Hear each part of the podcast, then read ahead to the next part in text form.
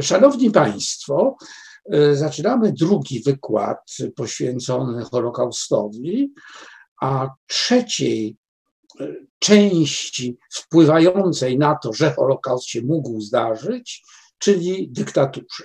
Powiedziałem w pierwszym wykładzie, że było tych czterech jeźdźców apokalipsy, czyli dwoje z nich ideologicznych, czyli ideologia antysemityzmu i ideologia eugeniki oraz dla dwóch jeźdźców politycznych, czyli dyktatura, pełna dyktatura i wreszcie wojna. I dzisiejszy wykład będzie poświęcony dyktaturze. Ale żeby go połączyć z poprzednim, chciałem zacytować zupełnie niezwykły tekst, który znalazłem przypadkowo, czytając o Adolfie Hitlerze przed tym wykładem, a jest to fragment listu Alexisa de Tocqueville do hrabiego Gobineau po napisaniu przez tego ostatniego tego traktatu o nierówności ras ludzkich, z czym zresztą Tocqueville się absolutnie nie zgadzał, co powodowało, co spowodowało zerwanie przyjaźni między tymi dwoma francuskimi arystokratami. Otóż w roku tysiąc osiemset pięćdziesiątym szóstym, po ukazaniu się pierwszego tomu traktatu Gobineau, napisał Tocqueville z niezwykłą przenikliwością: sądzę, że los sprawi, iż pańska książka powróci do Francji z zagranicy, zwłaszcza z Niemiec. W Europie tylko Niemcy posiadają ten szczególny talent roznamiętniania się tym, co uważają za abstrakcyjne prawdy, nie biorąc pod uwagę ich praktycznych konsekwencji. No, muszę powiedzieć, że na niemal sto lat przed ostatecznym rozwiązaniem kwestii żydowskich, gdzie idee Gobineau o nierówności ras ludzkich zostały rzeczywiście z abstrakcji sprowadzone do straszliwej rzeczywistości, przenikliwość Tocqueville'a budzi szacunek. Bardzo wiele poświęcono w historii, w literaturze miejsca Adolfowi Hitlerowi jako człowiekowi. Dlatego, że cały system hitlerowski oparty był na władzy jednego człowieka i wszystko, co wydarzyło się od objęcia przez niego władzy w roku tysiąc dziewięćset trzydziestym trzecim do samobójczej śmierci w tysiąc dziewięćset czterdziestym piątym, było rezultatem jego autorytarnych decyzji.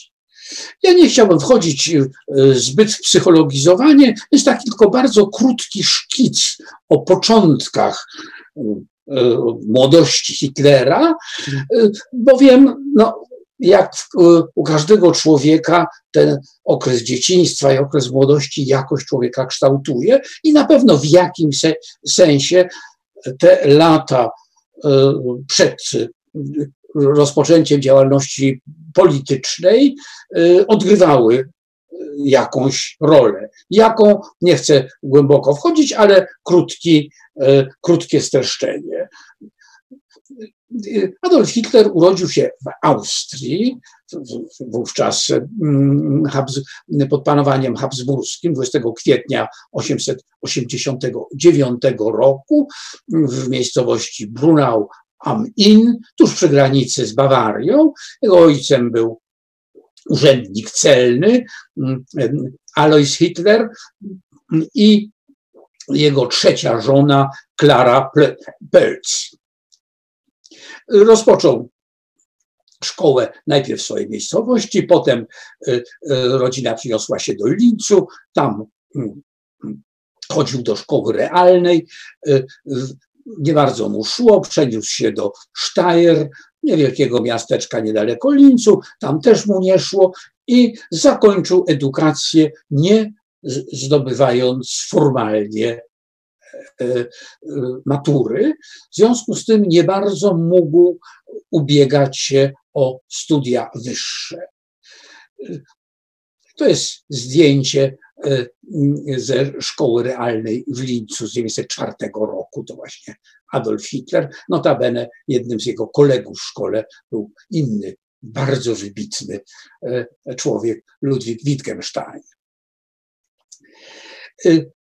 Po skończeniu, właściwie po opuszczeniu szkoły, Hitler zaczął zajmować się malarstwem. Uważał się za artystę, uważał się za człowieka predysponowanego do odegrania wielkiej roli jako artysta. Jego idolem od najmłodszych lat był Wagner. Wspominaliśmy wiele o Wagnerze jako tym, który był jakby prekursorem niemieckiego antysemityzmu. No był on oczywiście wielkim kompozytorem, ale ta muzyka Wagnera wywarła ogromny wpływ na Hitlera. Był on stałym bywalcem opery w Lincu. Tam poznał starszego o kilka lat Augusta Kubicka. Dwaj młodzi ludzie zaprzyjaźnili się. Razem obaj byli fascynatami muzyki. Zresztą sam Kubicek był utalentowanym pianistą i obaj pojechali do Wiednia, próbując tam robić karierę. Hitler chciał wstąpić do Akademii Sztuk Pięknych, gdzie można było wstąpić bez matury, przedstawiając tylko swoje prace. Jednak dwukrotnie jego prace zostały odrzucone i nie został on przyjęty do Akademii Sztuk Pięknych, co wywarło ogromny wpływ na jego osobowość, bowiem czuł się on człowiekiem odrzuconym, niedocenionym, człowiekiem wielkim talentem, na którym nikt się nie poznał. Nie będę mówił o jego różnych wiedeńskich przygodach. Ostatecznie po, drugim, po drugiej klęsce zerwał z Kubickiem. Stoczył się niemal na dno, bo jego zasoby finansowe po śmierci matki skończyły się. W końcu zaczął utrzymywać się z malowania akwarelek, to dwie, dwie z tych akwarelek, potem pokażę ich więcej, i znajdywał klientów, sprzedając samemu te swoje obrazki w latach tysiąc dziewięćset jedenaście, dwanaście, trzynaście. Tuż przed wybuchem pierwszej wojny światowej, w tysiąc dziewięćset trzynastym roku, przeniósł się z Wiednia do Monachium, dalej utrzymywał się ze sprzedaży obrazków, zresztą dzisiaj osiągają zawrotne ceny na aukcjach.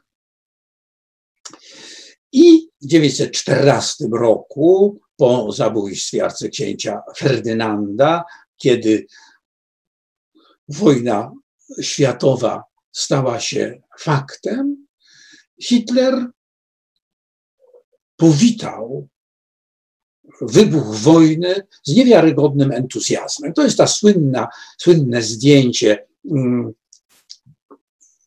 Hoffmana, Heinricha Hoffmana, który potem został oficjalnym fotografem Hitlera, pokazujące plac Odeon w Monachium na wiecu, który zebrał się entuzjastycznym wiecu witającym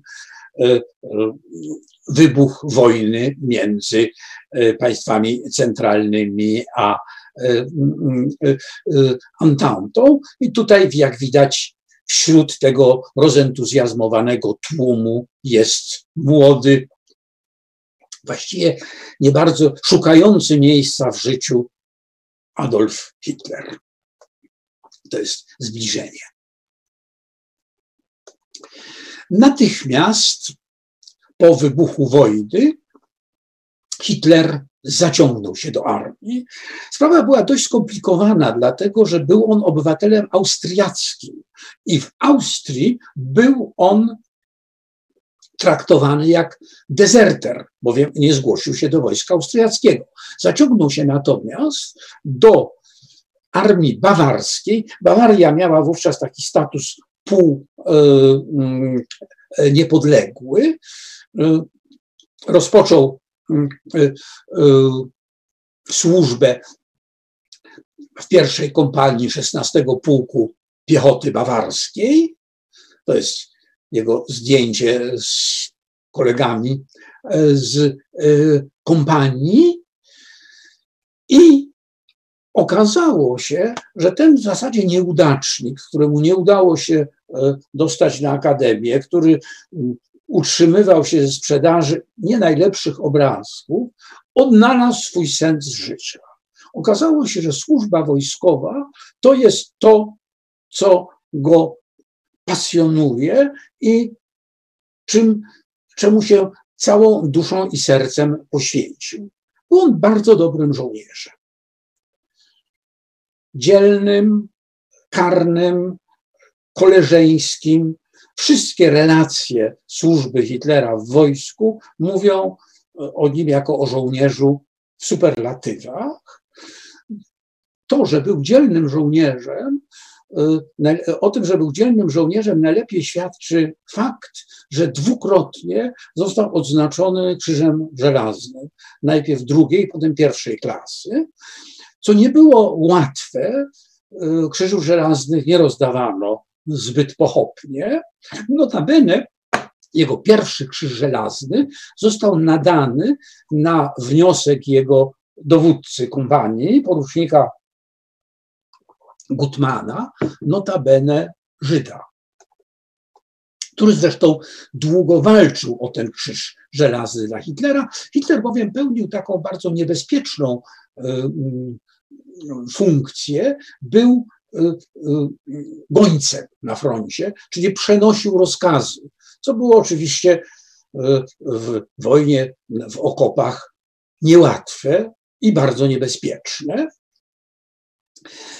Cały, całą wojnę służył na froncie zachodnim, brał udział w pierwszej bitwie pod Ypres i również w drugiej, ostatniej bitwie pod Ypres, za którą dostał kolejny Krzyż Żelazny. Jedno tylko budzi zastrzeżenie, mianowicie dość mierny awans. Walczył on przez pełne cztery lata. Zresztą pod Ypres został ranny, czy był, był atak gazowy, został oślepiony tym, w tym ataku gazowym i już sam koniec wojny spędził w szpitalu polowym.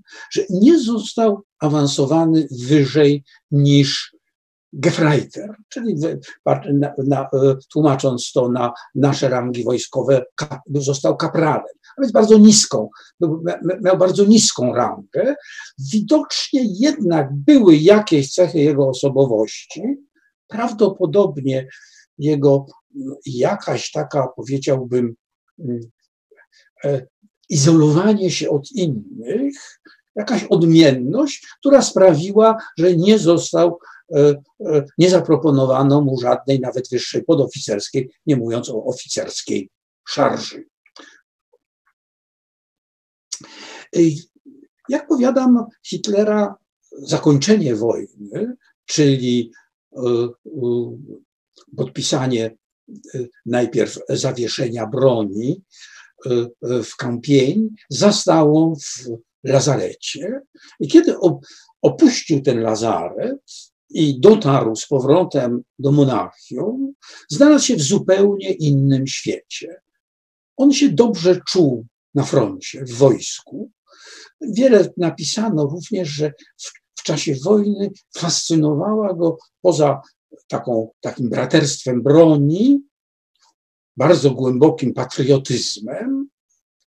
On walczył o Niemcy i już pod koniec wojny, kiedy większość żołnierzy była rozczarowana, którzy chcieli jak najszybciej zakończenia tego, on wiele świadectw o tym mówi, cały czas mówił o walce o Niemcy, o patriotyzmie, o konieczności poświęcenia się za ojczyznę.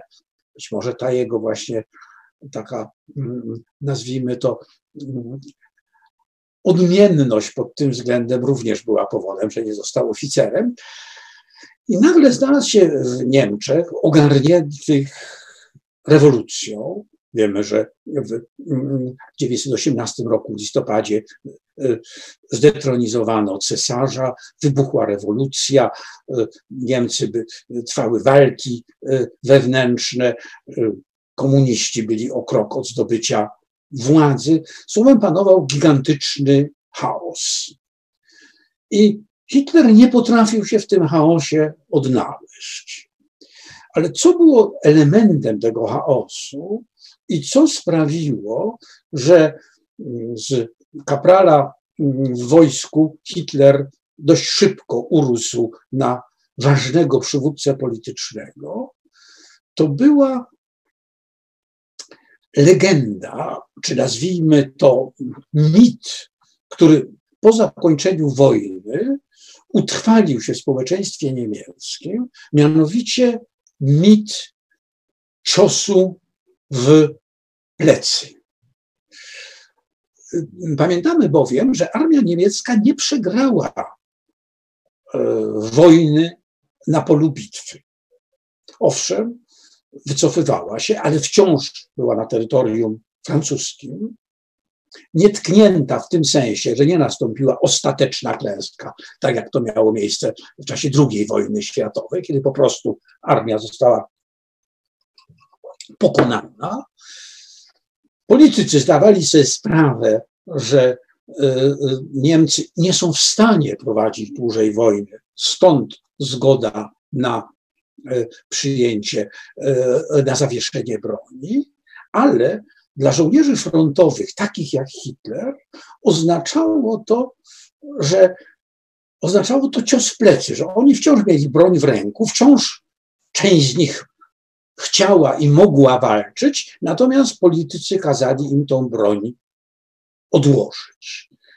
I ten mit ciosu w plecy stał się jednym z głównych elementów podsycających atmosferę niechęci do republiki, która została stworzona na miejsce cesarstwa, republiki zwanej weimarską. Drugim elementem, który to jeszcze mocniej podkreślał i który spowodował taki resentyment rewizjonistyczny, jakbyśmy dziś powiedzieli w Niemczech, były postanowienia traktatu wersalskiego, który nie tylko okroiły Niemcy terytorialnie, wiadomo, z części wcześniejszych Niemiec powstała również Polska, Alzacja i Lotaryngia przypadła Francji, ale przede wszystkim to, co najbardziej Niemców zabolało, to był artykuł dwieście trzydziesty pierwszy traktatu wersalskiego, który mówił o wyłącznej odpowiedzialności Niemiec za wybuch wojny, co jak wiadomo nie było prawdą. Dziś wiemy to doskonale, że za, za wybuch pierwszej wojny światowej odpowiedziali dokładnie na równy, na równi wszyscy ówcześni politycy. Ostatnio wspaniała książka Lunatycy, mówiąca o, o tym, jak politycy po prostu jak dzieci we mgle parli do wojny. Zwycięzcy jednak postanowili obarczyć całą winą i odpowiedzialnością za wybuch wojny Niemcy. Austria się rozpadła, więc nie można jej było pociągnąć do odpowiedzialności. I ta właśnie, ten artykuł dwieście trzydziesty pierwszy mówiący o wyłącznej winie spowodował nałożenie gigantycznych kontrybucji na Niemcy. Kontrybucji, które praktycznie były nie do spłacenia.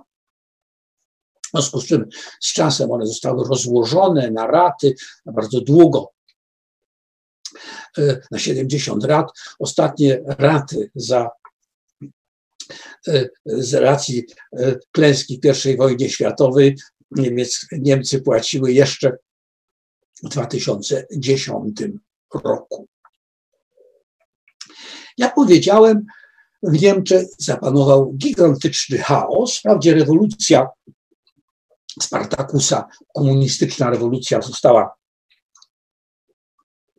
stłumiona, ale wcale to nie świadczyło o sile nowo powstałej republiki. Ta republika była atakowana z dwóch stron.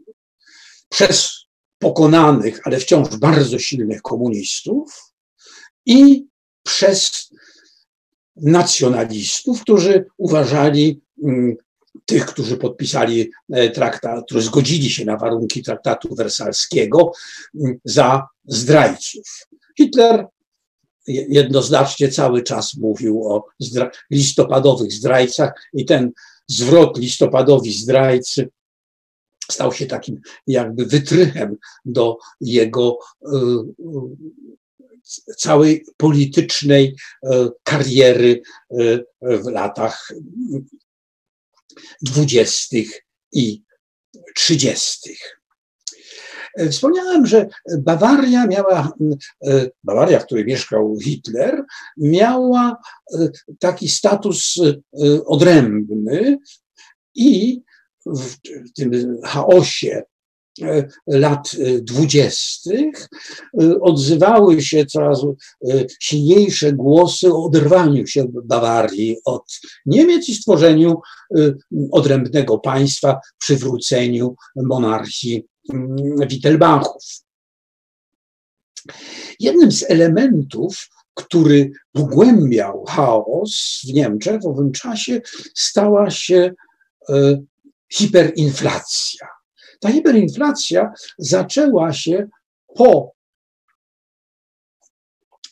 zajęciu Nadrenii przez oddziały francuskie. Nadrenia to była kolebka niemieckiego przemysłu ciężkiego i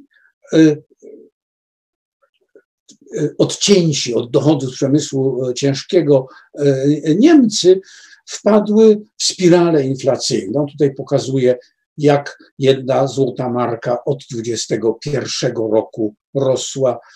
No nieomal z jedna złota marka była warta stu papierowych marek w roku dwudziestym drugim, w roku dwudziestym trzecim już warta, warta była milion. Słowem, hiperinflacja, wszyscy, którzy, dosta, którzy przeżyli hiperinflację, zdają sobie sprawę, czym jest hiperinflacja i jak ona całkowicie właściwie rozkłada społeczeństwo. I to się właśnie stało w roku dwudziestym trzecim. Było wiele niepokojów, strajków, była obawa komunistycznego puczu i Hitler, który w międzyczasie od roku dwudziestego zajął się działalnością polityczną, o czym za chwilę, postanowił wykorzystać ten moment. Teraz dwa słowa o karierze politycznej. Hitler po wyjściu ze szpitala nie opuścił wojska, tam się czuł najlepiej, co nie bardzo miał do czego wracać. Nie miał żadnego wykształcenia, nie miał żadnego fachu, nie miał żadnych środków do życia. W związku z tym armia wydawała mu się jedynym miejscem.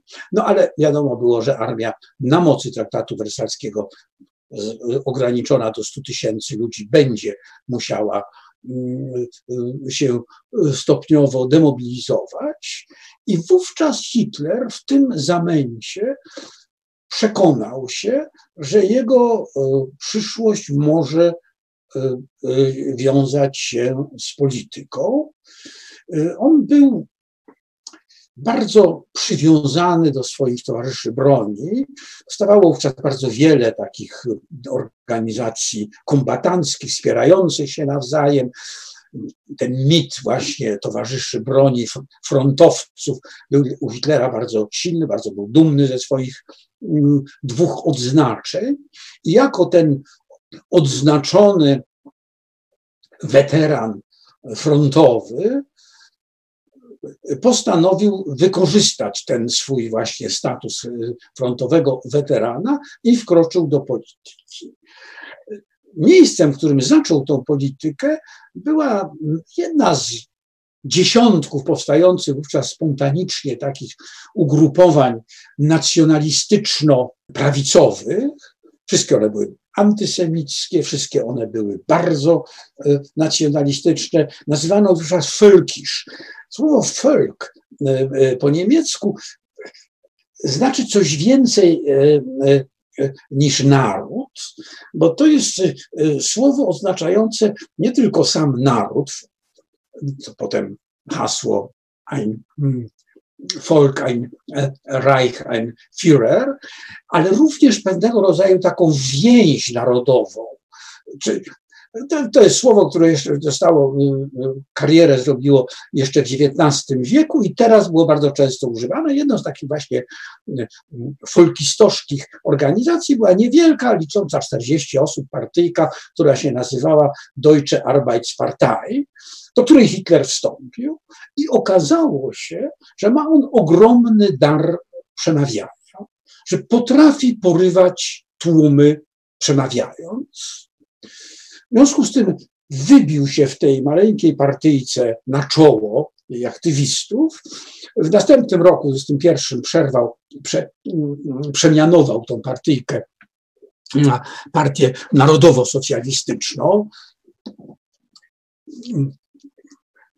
Nationalsozialistische Deutsche Arbeiterpartei, N S D A P, która to nazwa pozostała. Zaprojektował również symbol tej partii, słynną swastykę czarną w białym, okrągłym polu na czerwonym tle.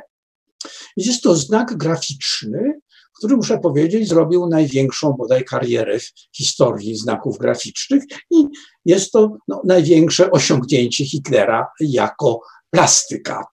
Ta partia, ta partia N S D A P działała początkowo tylko w Bawarii. Starał się Hitler rozbudować przyczółki w innych landach niemieckich z niewielkim skutkiem, ale zafascynowany zwycięstwem Mussoliniego w marszu na Rzym uznał, że droga do zdobycia władzy w Niemczech powinna prowadzić, podobnie jak było to we Włoszech, przez marsz z Bawarii na Berlin i objęcie siłą władzy w Berlinie, obalenie Republiki Weimarskiej i stworzenie narodowego, narodowo-socjalistycznego państwa z, z sobą na czele. Bowiem już od samego początku ta partia, na której czele stanął Hitler, opierała się na zasadzie wodzostwa. Nazywało się to po, nie, po niemiecku Führerprinzip, czyli że cała struktura była podporządkowana jednemu człowiekowi, który jakoby posiadał dar odczytywania woli narodu i on w imieniu narodu miał rządzić. Najpierw partią, a potem całym państwem. Ten Führerprinzip, na którym opierała się partia N S D A P, potem stał się zasadą, na którym opierało się całe państwo niemieckie. Było to państwo jednego wodza. Ein Führer. Te niepokoje, które, które doprowadziła inflacja w roku tysiąc dziewięćset dwudziestym trzecim, spowodowały, że, że Bawaria była o krok od ogłoszenia niepodległości. Chciała się oderwać od reszty, od reszty Niemiec. Stał taki triumvirat składający się z dowódcy lokalnej lokalnych oddziałów Reichswehry, czyli wojska, parlament bawarski, policja bawarska. Wszystko to chciało oderwać się od Niemiec i Hitler chciał to wykorzystać do przejęcia władzy. I tak, takie, taka była geneza słynnego puczu monachijskiego ósmego i dziewiątego listopada tysiąc dziewięćset dwudziestego trzeciego. Cała idea puczu monachijskiego polegała na tym, że Hitler chciał użyć zasobów państwa bawarskiego, czyli armii, policji, aparatu administracyjnego i przy pomocy tych zasobów przejąć władzę w Berlinie. Porozumiał się w związku z tym, z tym triumviratem, na, na którego czele stał von Kahr. Jednak ci monarchiści przejrzeli zamiary Hitlera i kiedy Ludendorff, ogłoszony przez Hitlera wodzem e, e, armii bawarskiej,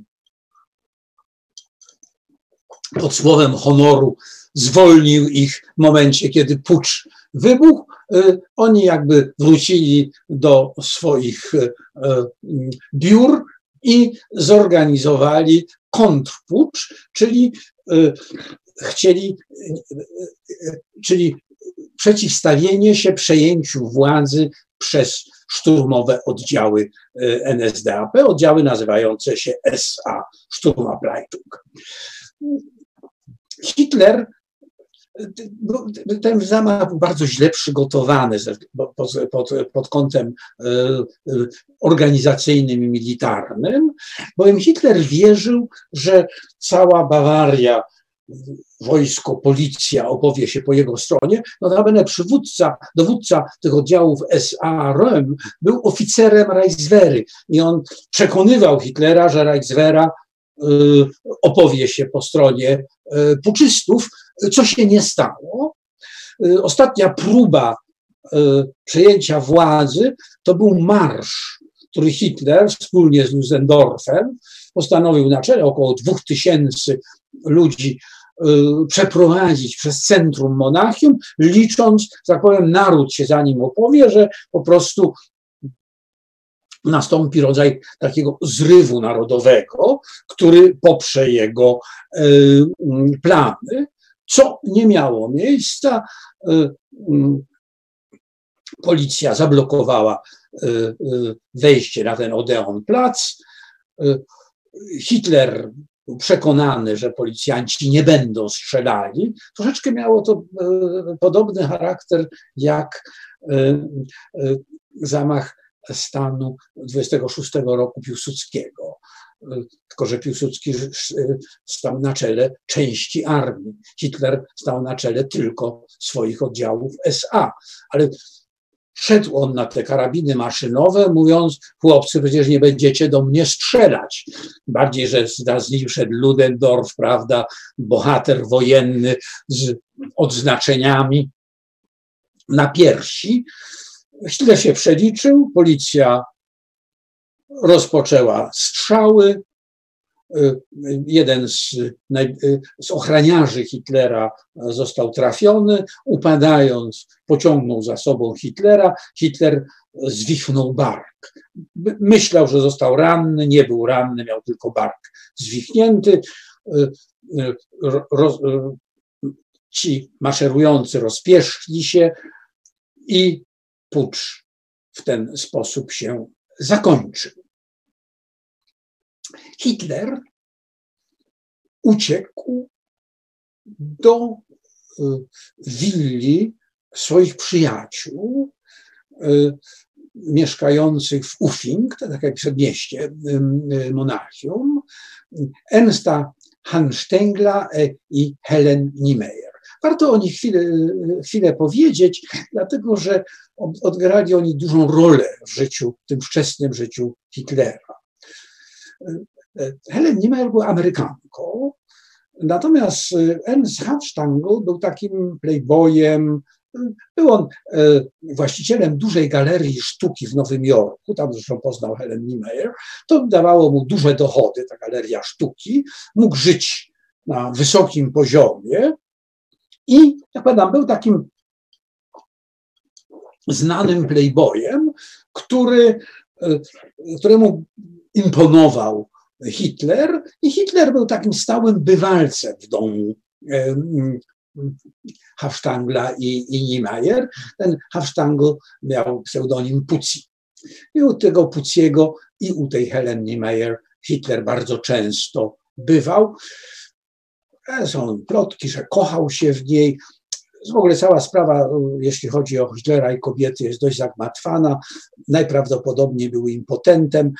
Dużo na ten temat napisano, no ale nie będziemy w tej chwili w to wchodzić. Dość na tym, to jest o tyle istotne, że ta Helen Niemeyer w własnej relacji, więc nie wiemy tego do końca, czy to jest prawda, jest w pewnym sensie odpowiedzialna za to wszystko, co stało się dalej. Otóż, gdy Hitler znalazł się tam, załamany, przekonany, że, że jego kariera jest skończona, przecież za zamach stanu groziła mu kara śmierci,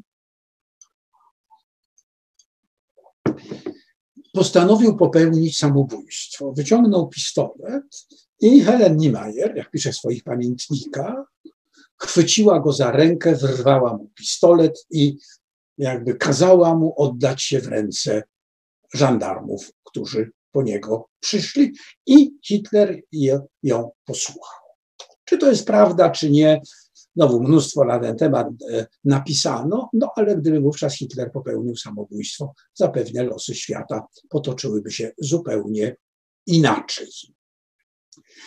Dość na tym, że Hitler wyciągnięty z sypialni w piżamie, do której przypiął swoje dwa krzyże żelazne, został aresztowany i osadzony w twierdzy Landsberg.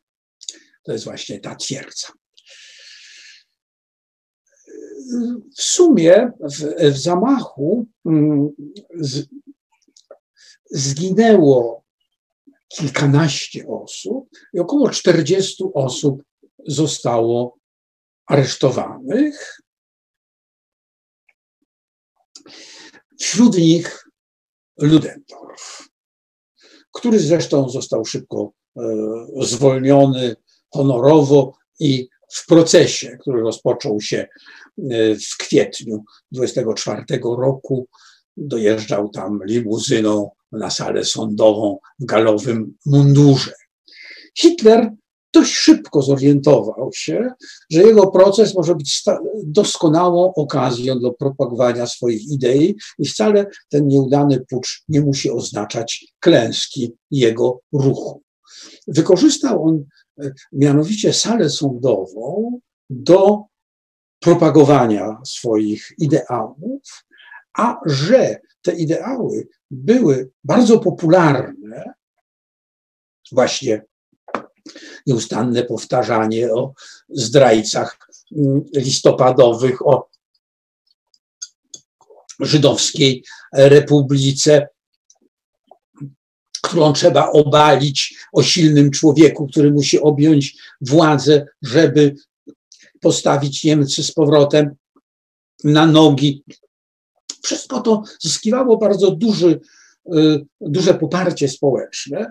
Notabene Hitler bardzo chytrze wykorzystał również salę sądową do pokazania, że w zasadzie to puczystami byli ci trzej triumwirowie, dlatego że oni chcieli oderwania Bawarii od Niemiec i że ich należałoby również razem z nim sądzić.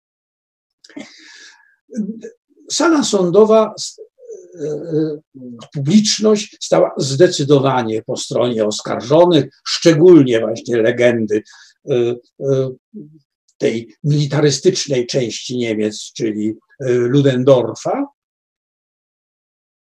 W ostatniej swojej mowie Hitler powiedział: to nie wy, panowie, wydacie na nas wyrok. Zostanie on wydany przez wieczny sąd historii. Ten osądzi nas jako Niemców, którzy chcieli najlepiej dla swojego narodu i swej ojczyzny, którzy chcieli walczyć i zginąć.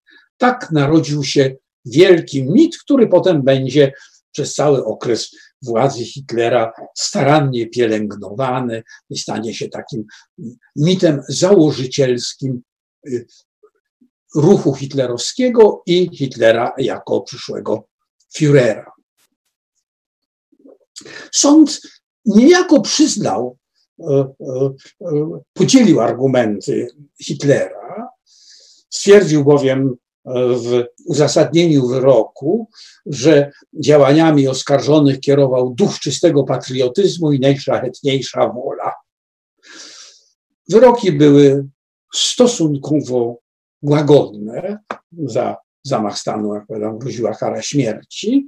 Hitler został skazany na pięć lat twierdzy i sto i dwieście marek w złocie grzywny. Ludendorff jako bohater został uniewinniony.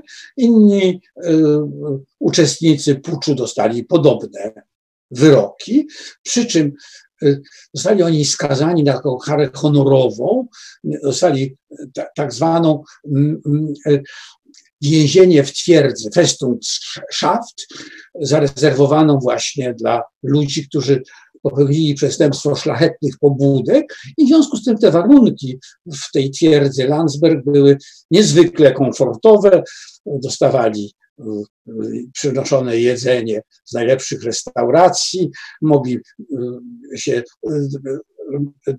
mogli przyjmować odwiedziny, kogo, kogo chcieli. Oczywiście wszyscy razem ci puczyści byli, jadali wspólnie posiłki, nie byli zamknięci w celach. Słowem, no, były to warunki komfortowe i Hitler wykorzystał ten okres pobytu w Landsbergu do podyktowania swemu najwierniejszemu współtowarzyszowi walki, Rudolfowi Hessowi, dzieła, które zatytułował Mein Kampf, czyli Moja walka, będącego taką, powiedziałbym, luźną formą bardzo mocno zafałszowanej autobiografii z takimi przemyśleniami historiozoficzno-polityczno-filozoficznymi.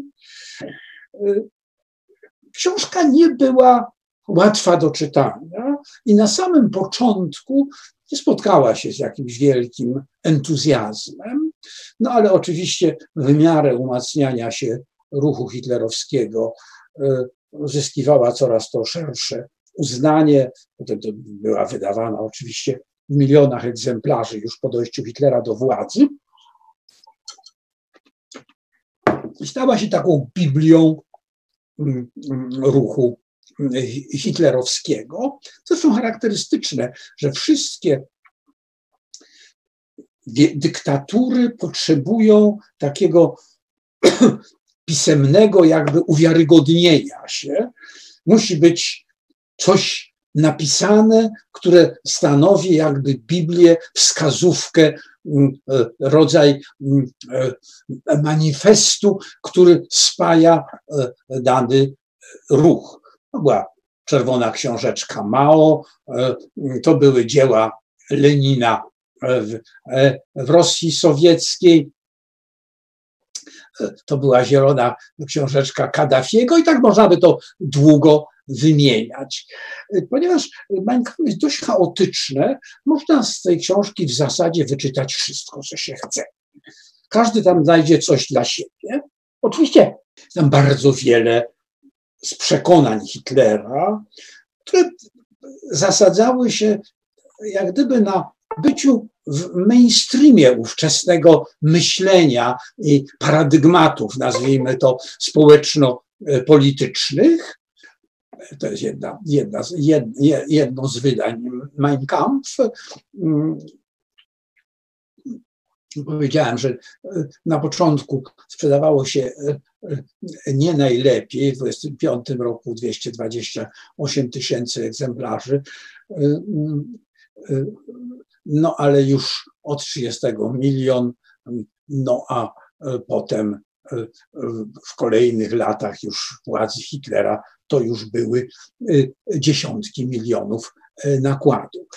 I wracając do poprzedniej myśli, z Mein Kampf można wszystko wyczytać, co się chce. Jest tam oczywiście bardzo wiele tych poglądów, takich jak powiadam, mainstreamowych ówczesnych, czyli z jednej strony bardzo gwałtowny antysemityzm, z drugiej strony przekonanie, taka silna wiara w doktrynę, którą nazywano darwinizmem społecznym, czyli takie przekonanie, że w życiu społecznym obowiązują te same prawa, które Darwin sformułował, jeśli chodzi o teorię ewolucji, że narody ze sobą walczą i ci, którzy są najbardziej do tego predysponowani, zwyciężają, a słabsi muszą być wyeliminowani. Jest jeszcze jeden rys Mein Kampf bardzo istotny, mianowicie fascynacja przemocą. Hitler już w czasie wojny, obok tego właśnie poczucia braterstwa frontowego, poczucia patriotyzmu, czy umocnienia tego swojego pangermańskiego patriotyzmu, który zrodził się w Austrii, bo Hitler z niesmakiem obserwował, jak gdyby słabą pozycję Niemców w tej wielonarodowej monarchii i był zwolennikiem tego ruchu, który pangermańskiego, który mówił, że Niemcy powinni zapanować nad światem. To teorie Chamberlaina. Zresztą Hitler był oczywiście na pewno czytelnikiem Chamberlaina, bowiem mimo braku formalnego wykształcenia ten okres wiedeński, kilkuletni, on poświęcił na bardzo staranną autoedukację, spędzał bardzo wiele czasu w bibliotekach, bardzo dużo czytał. Nie wiemy dokładnie, co czytał, bo to, co napisał Mein Kampf, jest niewiarygodne. To, co napisał jego przyjaciel w swoich pamiętnikach wydanych po wojnie, też nie jest do końca wiarygodne. Na pewno czytał wiele, nam na pewno czytał Chamberlaina, na pewno czytał inne antysemickie pisma. W każdym razie był człowiekiem głęboko oczytanym. Wiemy na przykład, że w plecaku w czasie całej wojny miał egzemplarz rozprawy Schopenhauera. Więc to nie były tylko takie, powiedziałbym, lektury typu Karol Maj, którym się zaczytywał jako chłopiec, to, wie, to wiemy. Ale wracając do mojej głównej myśli, potem z Mein Kampf próbowano wyczytać różne y, wydarzenia, które, wydarzy, które wydarzyły się później i stąd na przykład y, część badaczy Holokaustu już w Mein Kampf widzi jakby zapowiedź Holokaustu, co wydaje mi się pewnym nadużyciem, dlatego że, jak powiadam, z Mein Kampf można wszystko wyczytać, y, każdy wyczyta tam, każdy znajdzie tam to, co chciałby znaleźć.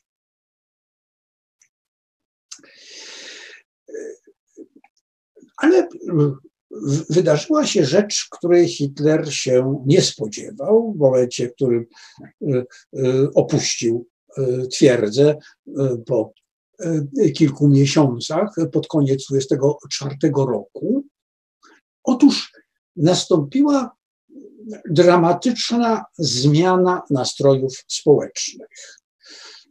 Gdy wybuchał pucz monachijski, czyli listopad dwudziestego trzeciego roku, Niemcy byli w szczycie hiperinflacji, w zasadzie państwo się rozpadało, jedni się bali puczu komunistycznego, inni się bali puczu narodowo, narodowego, który zresztą Hitler chciał przeprowadzić. Słowem, państwo było w stanie rozedrgania. To rozedrganie zostało uspokojone w samym końcu dwudziestego trzeciego roku przez wielkiego ekonomistę, szefa Banku Centralnego, Hjalmara Schachta, o którym będzie mowa później, który opanował hiperinflację już w ostatnich dniach listopada tysiąc dziewięćset dwudziestego trzeciego roku. Waluta została uporządkowana i sytuacja została w pewnym sensie opanowana. To znaczy ten okres gospodarczej zapaści pierwszych lat powojennych ustępował. Gospodarka wkroczyła na, w okres rozwoju i całe lata dwudzieste, od dwudziestego czwartego roku do roku trzydziestego, te sześć lat nazwane zostało w historiografii niemieckiej Goldene Zwanzig, czyli złote lata dwudzieste. I był to okres prosperity, jedyny pierwszy okres rzeczywistej prosperity, że nie tylko w Niemczech, ta prosperity ogarnęła cały świat.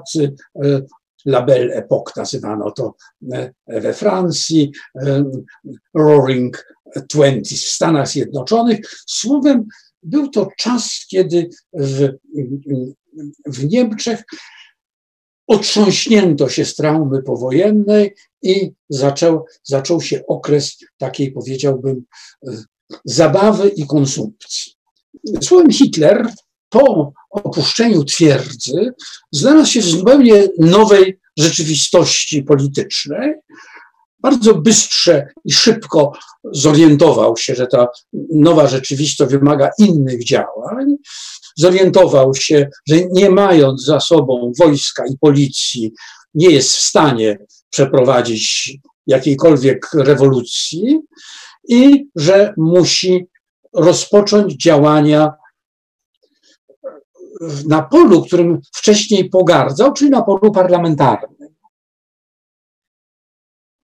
Nie było łatwo przekonać altere Kampfer, jak nazywano tych starych towarzyszy broni, do zmiany kursu z partii rewolucyjnej na partię parlamentarną, ale autorytet Hitlera był już na tyle silny, że nie było buntu w partii. Notabene Hitler na swojego y, y, y, zastępcę w okresie, kiedy y, y, był w twierdzy, wyznaczył Alfreda Rosenberga, pochodzącego z Łotwy, teoretyka antysemityzmu, człowieka o słabym charakterze. Hitler dawał sobie doskonale sprawę, że jest to człowiek bez ambicji, który nie zagrozi mu odebraniem przywództwa. Rosenberg jako ten teoretyk chciał kontynuować dzieło Chamberlaina i napisał dzieło zatytułowane Mit dwudziestego wieku, Der Mythos des zwanzigsten Jahrhunderts, która to książka stała się taką drugą Biblią nazistowską. Ona była przede wszystkim rozwinięciem tej teorii antysemickiego rasizmu. Ale sam Hitler powiedział, że jest to książka, której się nie da przeczytać i chyba jej nigdy, nikt nigdy nie przeczytał. W każdym razie Hitler postanowił zmienić taktykę, jak powiedziałem, wejść do gry parlamentarnej. Tutaj mam planszę bardzo istotną, pokazującą, jak wyglądała działalność parlamentarna partii en es de a pe. Znowu takie króciutkie wprowadzenie o sytuacji politycznej. Najsilniejszą partią w Niemczech była od samego początku Republiki Weimarskiej partia socjaldemokratyczna, es pe de, która w pierwszych wyborach dziewiętnastego roku do konstytuanty zdobyła trzydzieści siedem procent, potem w dwudziestym roku dwadzieścia jeden procent, w dwudziestym czwartym roku dwadzieścia procent, żeby w dwudziestym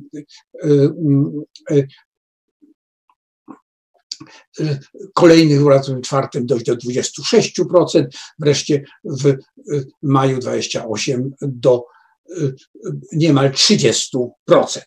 Była to partia, która miała między dwadzieścia kilka a trzydzieści procent poparcia i była zawsze do wygranych przez Hitlera wyborów partią najsilniejszą. Bardzo ważną rolę odgrywały partie, dwie partie skrajne. Komuniści, którzy mieli na początku bardzo mało, bo po tym powstaniu Spartakusa oczywiście musieli się przebudować. Mieli dwanaście procent, dziewięć procent, dziesięć procent, trzynaście procent, nieomal do piętnastu procent, między dziesięć a piętnaście procent. Była to znacząca, licząca się siła polityczna. Drugą partią centrową była katolicka partia Centrum, która miała od osiemnastu do dziewiętnastu procent po kilkanaście procent. Wreszcie partia nacjonalistyczna, która miała od dziesięciu do piętnastu procent różnie. No i wreszcie partia narodowo-socjalistyczna. Czyli to były takie partie centrowe, nazwijmy to demokratyczne. Demokratyczni nacjonaliści, Centrum i partia i socjaldemokraci.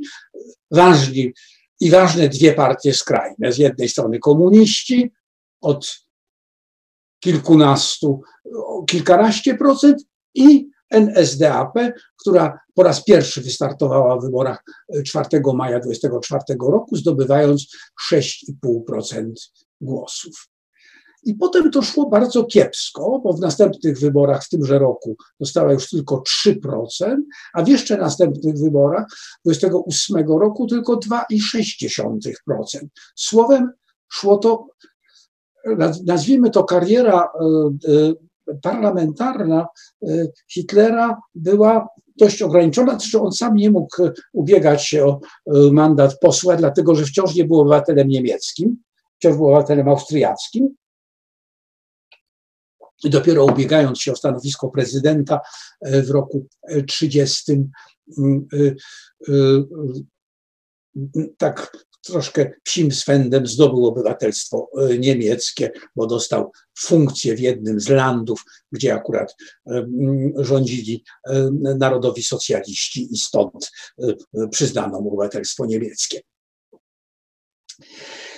Ale to nie zrażało Hitlera i on cały czas rozbudowywał struktury partii, rozbudowywał S A, czyli te bojówki partyjne i prowadził taką bardzo skomplikowaną grę, przede wszystkim na osłabienie partii centralnych. To znaczy jemu przede wszystkim, on był, celem jego ataków, powiedzmy, deklarowanym byli komuniści. On to przede wszystkim właśnie walczył z Żydami i komunistami, przy czym to utożsamiał, że Żydzi to komuniści, komuniści to Żydzi, trzeba walczyć z zarazą żydowsko-komunistyczną, ale w praktyce bardzo często głosował razem z komunistami, znaczy jego posłowie głosowali razem z komunistami i chodziło o osłabienie partii demokratycznych, czyli tych trzech partii, które wymieniłem. I tu trzeba powiedzieć, jaką rolę odegrał Stalin w dojściu do władzy Hitlera.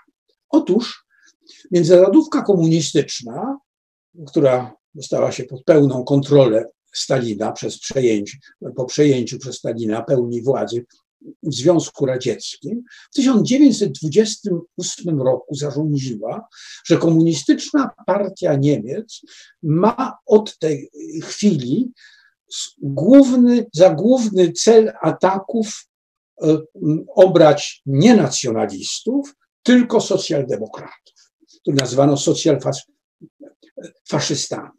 Słowem, nastąpił nieformalny sojusz dwóch partii, które rzekomo miały ze sobą walczyć, skrajnych, zresztą bardzo często tak bywa, komunistów i narodowych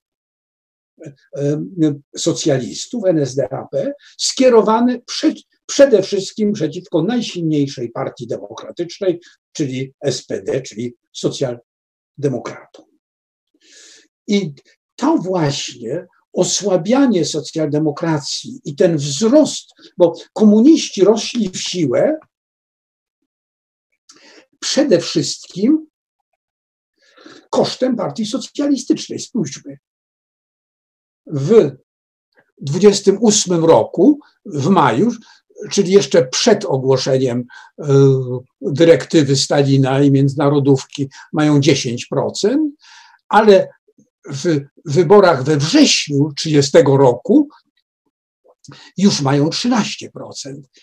Socjaldemokraci mają dwadzieścia dziewięć procent, w następnych wyborach dwadzieścia cztery procent, czyli dokładnie te pięć procent przeszło od socjaldemokratów do komunistów i w ten sam sposób, jak gdyby partia Hitlera zyskiwała głosy, czternaście procent w dwudziestym ósmym roku, a tylko dwadzieścia sześć procent w dwudziestym ósmym roku, ale już osiemnaście procent w roku trzydziestym. Słowem, partia Hitlera zyskiwała na tej polaryzacji i osłabianiu partii centrowych. Nie będę wchodził w szczegóły tych różnych gier politycznych. Hitler wystartował właśnie na prezydenta, prowadził najprzeróżniejsze gry parlamentarne. No i oczywiście cały czas umacniał swoją pozycję. W trzydziestym roku Hitler, partia hitlerowska jest już bardzo silna, ale jeszcze nie ma, nie ma większości i w trzydziestym drugim roku są wybory na prezydenta, które Hitler przegrywa do Hindenburg, Hindenburg, Hindenburg wygrywa te wybory na prezydenta, ale partia dostaje już ogromną liczbę, czyli trzydzieści siedem procent głosów, jest to już szczyt kryzysu i w następnych wyborach troszeczkę słabiej, dostaje trzydzieści trzy procent, ale wciąż jest najsilniejszą partią w Reichstagu i właśnie dlatego w, w, w styczniu Hitler jako szef największej partii w Reichstagu zostaje przez Hindenburga mianowany kanclerzem Rzeszy. Czyli Hitler osiągnął to, co chciał, stał się najważniejszą osobą w państwie, ale wciąż był on szefem rządu, gdzie hitlerowcy mieli zdecydowaną mniejszość. Na dwunastu ministrów tylko trzech było hitlerowskich. Ale Hitler zrobił to, co zresztą wszyscy dyktatorzy na ogół robią, czyli przede wszystkim zabezpieczył najważniejsze miejsca, a mianowicie kontrolę nad wojskiem i policją. Mianował on mianowicie ministrem spraw zagranicznych, ministrem spraw zagranicznych Prus. To jest wciąż sprawa skomplikowanej, skomplikowanego systemu tych krajów poszczególnych Republiki Weimarskiej. Mianował Göringa szefem administracji pruskiej, któremu podlegała policja. Właściwie tylko istniała policja pruska. Mało tego, już w styczniu Göring włączył w skład policji jako, co by nazwali ormo, czyli takie Hilfspolizei, czyli pomocników policji S A.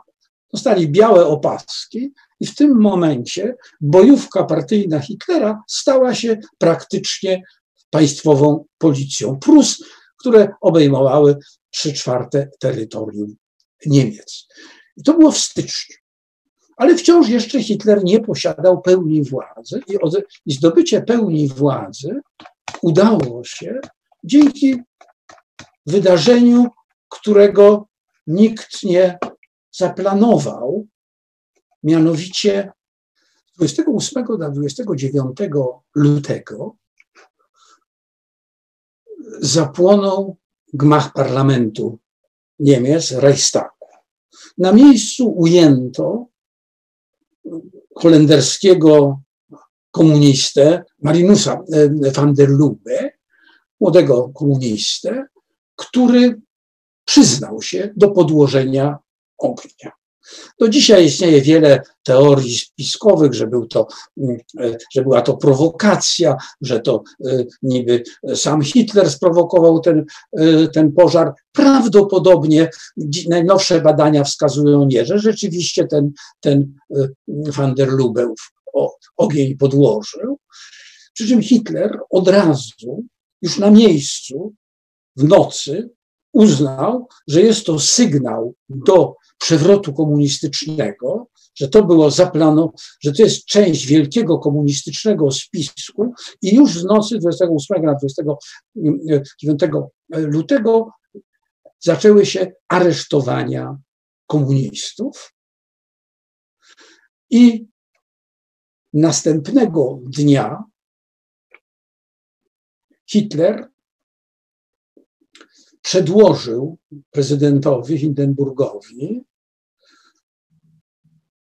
zestaw praw wprowadzający w Niemczech stan nadzwyczajny. Zagrożenie państwa, zamach komunistyczny, potrzebny jest stan nadzwyczajny. Te prawa zostały spisane w ciągu kilku godzin w nocy, ten dekret o, o stanie nadzwyczajnym, który jednym paragrafem praktycznie wyłączał wszelkie prawa obywatelskie zagwarantowane w Konstytucji Republiki Weimarskiej. Odtąd można było każdego aresztować, przetrzymywać bez sądu. Zniesiono tajemnicę korespondencji, zezwolono na konfiskatę majątków. Słowem, zapanował stan nadzwyczajny. Żeby ten stan nadzwyczajny wprowadzić w życie, utworzono już w marcu pierwszy obóz koncentracyjny, gdzie aresztowanych komunistów, aresztowano wówczas komunistów kilkudziesięciu, kilka tysięcy osadzono w pierwszym obozie koncentracyjnym, a obozy koncentracyjne poddano pod kontrolę formacji, która powstała jeszcze w czasach monachijskich i była w pewnym sensie konkurencją do tej partyjnych bojówek S A, czyli formacji wywodzącej się początkowo z ochraniarzy Hitlera, których nazwano S S, czyli sztafety ochronne. I byli to ochraniarze po prostu. I ta organizacja, która była całkowicie podporządkowana bezpośrednio Hitlerowi, a zarządzał ją jego bardzo bliski współpracownik Himmler, rosła w siłę przez te, przez te lata i teraz właśnie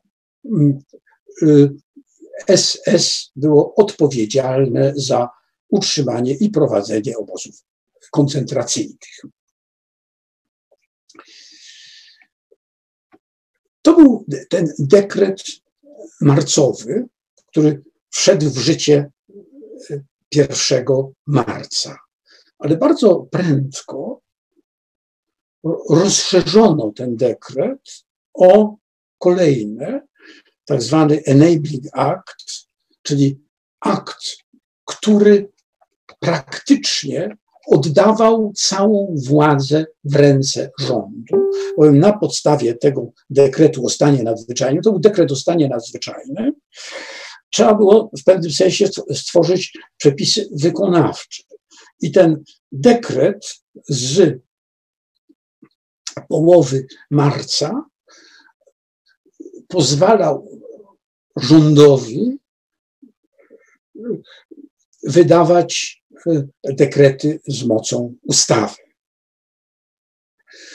Hitler chciał, żeby przeszło to wszystko legalnie, bowiem na piątego marca zostały zarządzone wybory. To jeszcze zarządzane zostały w styczniu, po objęciu władzy przez Hitlera. Wszystkie partie się zgodziły, że trzeba ustabilizować sytuację i przeprowadzić nowe wybory. Hitler zadbał, wszyscy oczywiście komunistyczni, wszyscy komunistyczni posłowie zostali aresztowani i nie mogli uczestniczyć, a było ich, a było ich niemało. Mianowicie w tamtym czasie było Komunistyczna Partia Niemiec, Niemiec miała osiemdziesięciu jeden deputowanych, więc jeżeli tych osiemdziesięciu jeden deputowanych usunięto z parlamentu, przy okazji jeszcze kilkunastu posłów socjaldemokratycznych, których też uwięziono i osadzono w obozie koncentracyjnym, partia hitlerowska miała zdecydowaną większość, dwustu osiemdziesięciu ośmiu deputowanych, i z partią narodową, z nacjonalistami bez trudu te nadzwyczajne prawa przegłosowała. Potrzebna była zgoda dwóch, zgodnie z konstytucją dwóch trzecich parlamentu. I od, tej, od tego czasu Niemcy rządzone były przez jeden dekret wydany w nocy po pożarze Reichstagu i drugi dekret dodany w, wydany w połowie marca, które zastąpiły konstytucję i które obowiązywały przez cały okres rządów Hitlera do końca, do kwietnia tysiąc dziewięćset czterdziestego piątego roku.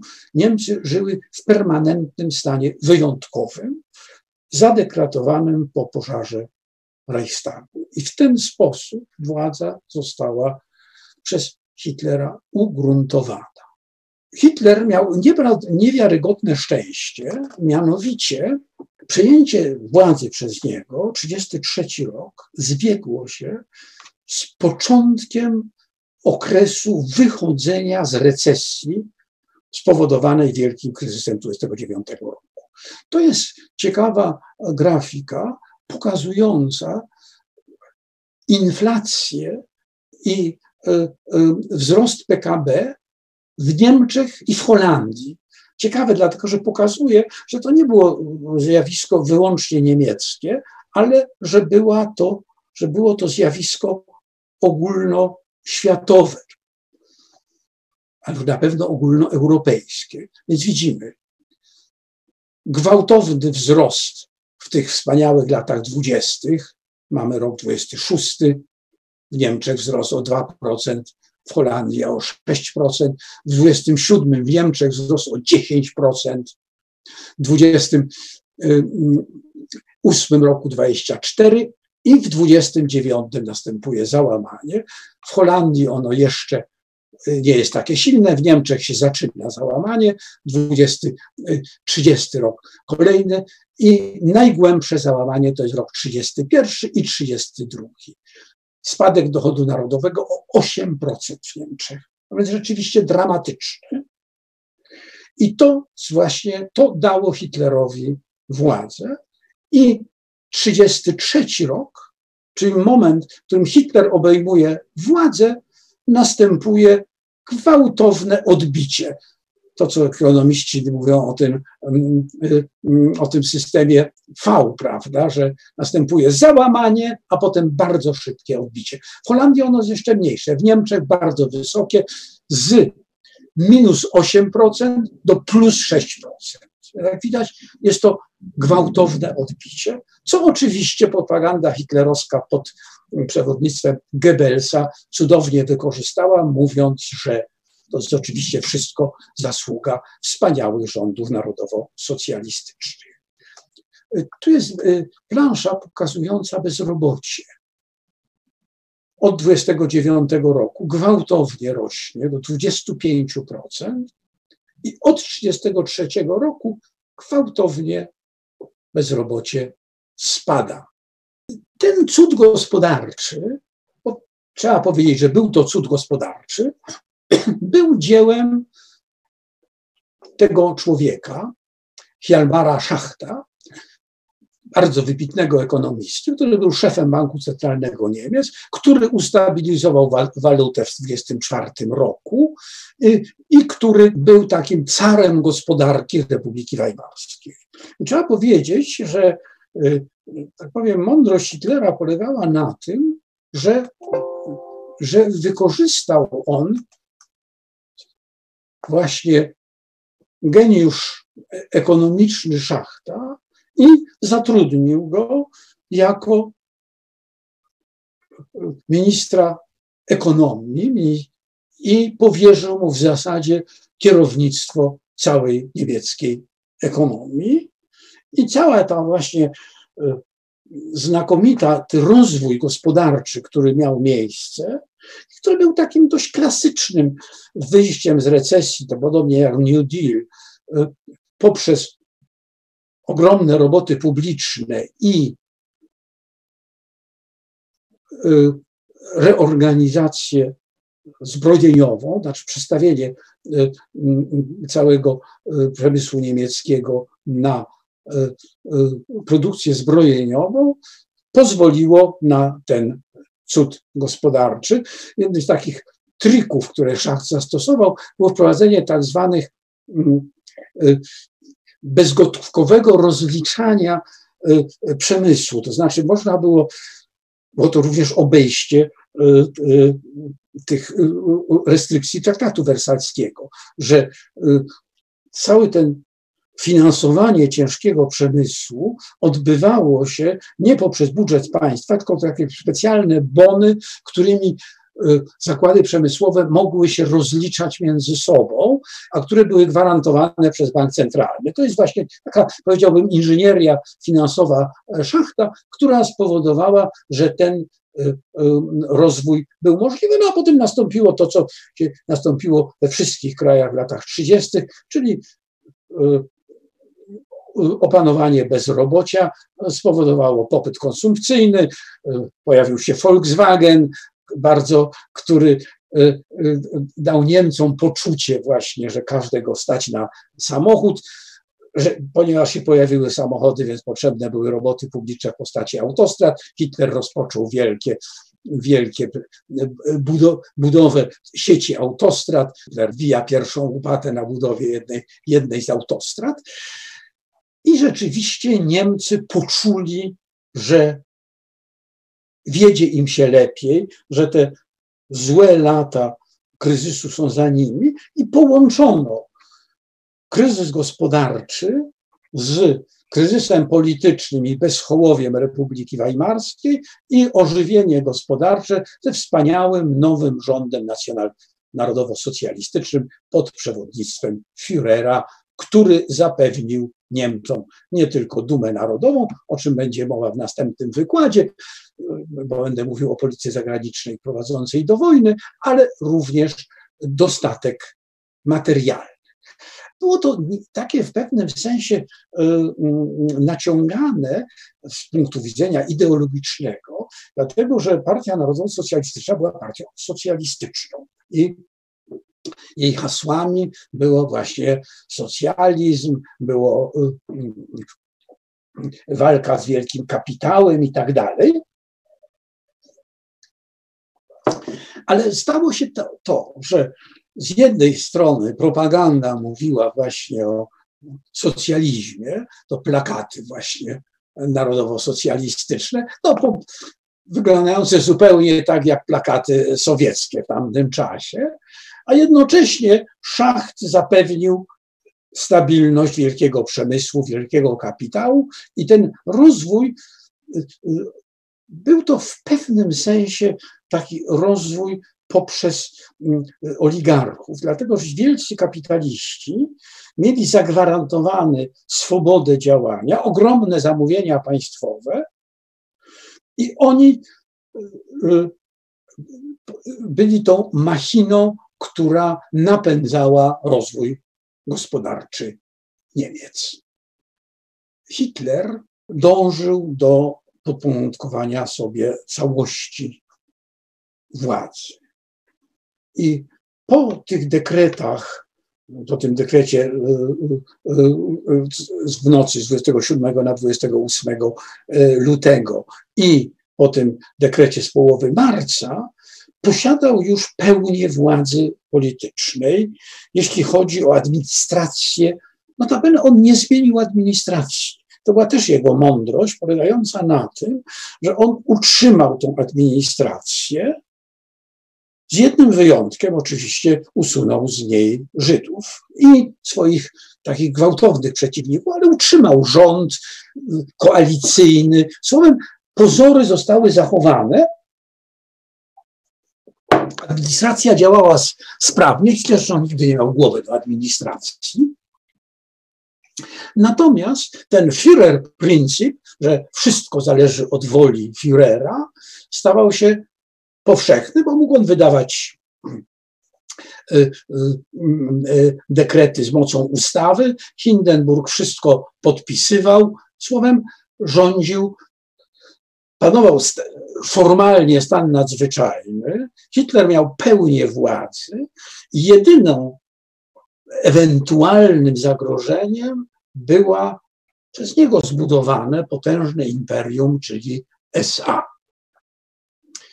I stąd, aby tą pełnię władzy zachować, trzydziestego czerwca tysiąc dziewięćset trzydziestego czwartego roku pod pretekstem przygotowywania przez S A puczu i rzeczywiście Röhm, szef S A, marzyło mu się przejęcie kontroli nad całą armią. Chciał, ponieważ S A było nieomal tak samo liczne jak Reichswehra, czyli armia niemiecka, ta, którą do, dopuszczał traktat wersalski, chciał połączenia S A z Reichswehrą i przejęcia pełnej kontroli nad wszystkimi siłami zbrojnymi. Hitler oczywiście na to się nie mógł zgodzić, no bo wyrosłaby mu w pewnym sensie konkurencja i pod pretekstem, że Röhm przygotowuje pucz, notabene właśnie Gestapo, czyli tajna policja pruska, wciąż jeszcze działająca właśnie pod um, zarządem Göringa, ale stara, stara, stara policja pruska um, dostała polecenie, czyli ta, ta część tajna policji pruskiej, Gestapo, um, um, znalezienia dowodów na przygotowanie tego puczu, a również dowodów obyczajowych, bo Röhm był homoseksualistą. Homoseksualizm był jednym z tych takich, powiedziałbym, elementów, które w tej ideologii narodowo-socjalistycznej były bardzo silnie potępiane. I trzydziestego czerwca nastąpiło aresztowanie Röhma i wielu i wielu jego współpracowników. Przy okazji Hitler rozprawił się swoimi wrogami jeszcze z czasów puczu monachijskiego, czyli tą, tym triumviratem monarchistów bawarskich. Oni też zostali aresztowani i straceni. To wszystko działo się na mocy tych specjalnych praw stanu, stanu wyjątkowego wprowadzonych w ostatniego dnia lutego po pożarze Reichstagu. I w ten sposób Hitler pozbył się konkurenta we własnych szeregach. S A stało się taką rodzajem kombatanckiej organizacji bez żadnego wpływu na, na, na bieg spraw w państwie, natomiast na armię partyjną wyrosło S S, które bardzo szybko z, zwiększało swój stan y, liczebny i miało również poza tym, tymi zadaniami czysto policyjno-wojskowymi taki również element ideologiczny. S S miało być niby tą elitą narodu, również jeśli chodzi o sprawy rasowe. I w ten sposób po puczu Röhma, po, znaczy po rozprawieniu się z rzekomym puczem Röhma, czy ten pucz miał miejsce, czy nie miał miejsca, trudno powiedzieć, Hitler nie miał już żadnej konkurencji we władzy i do ostatnich dni swoj, swojego życia całkowicie kontrolował wszystko, co działo się na terenie Niemiec, a potem na terenie całej Europy, która znalazła się w wyniku wojny pod panowaniem niemieckim. Na tym bym skończył i w następnym wykładzie przejdę do sprawy, która jest bodaj najważniejsza w tym, o czym mówimy, czyli do ideologii ruchu hitlerowskiego, która doprowadziła do zagłady, czyli o prześladowaniu Niemiec i o całym ruchu eugenicznym, bo te dwa ideologiczne ruchy, antysemityzm i eugenika, były jak gdyby podstawą ideologii ruchu narodowo-socjalistycznego i w momencie, w którym Hitler miał pełnię władzy, mógł te ideologiczne podstawy przekuć na program polityczny i wprowadzić w ruch machinę, która w końcu doprowadziła do zagłady. Dziękuję bardzo. Thank you.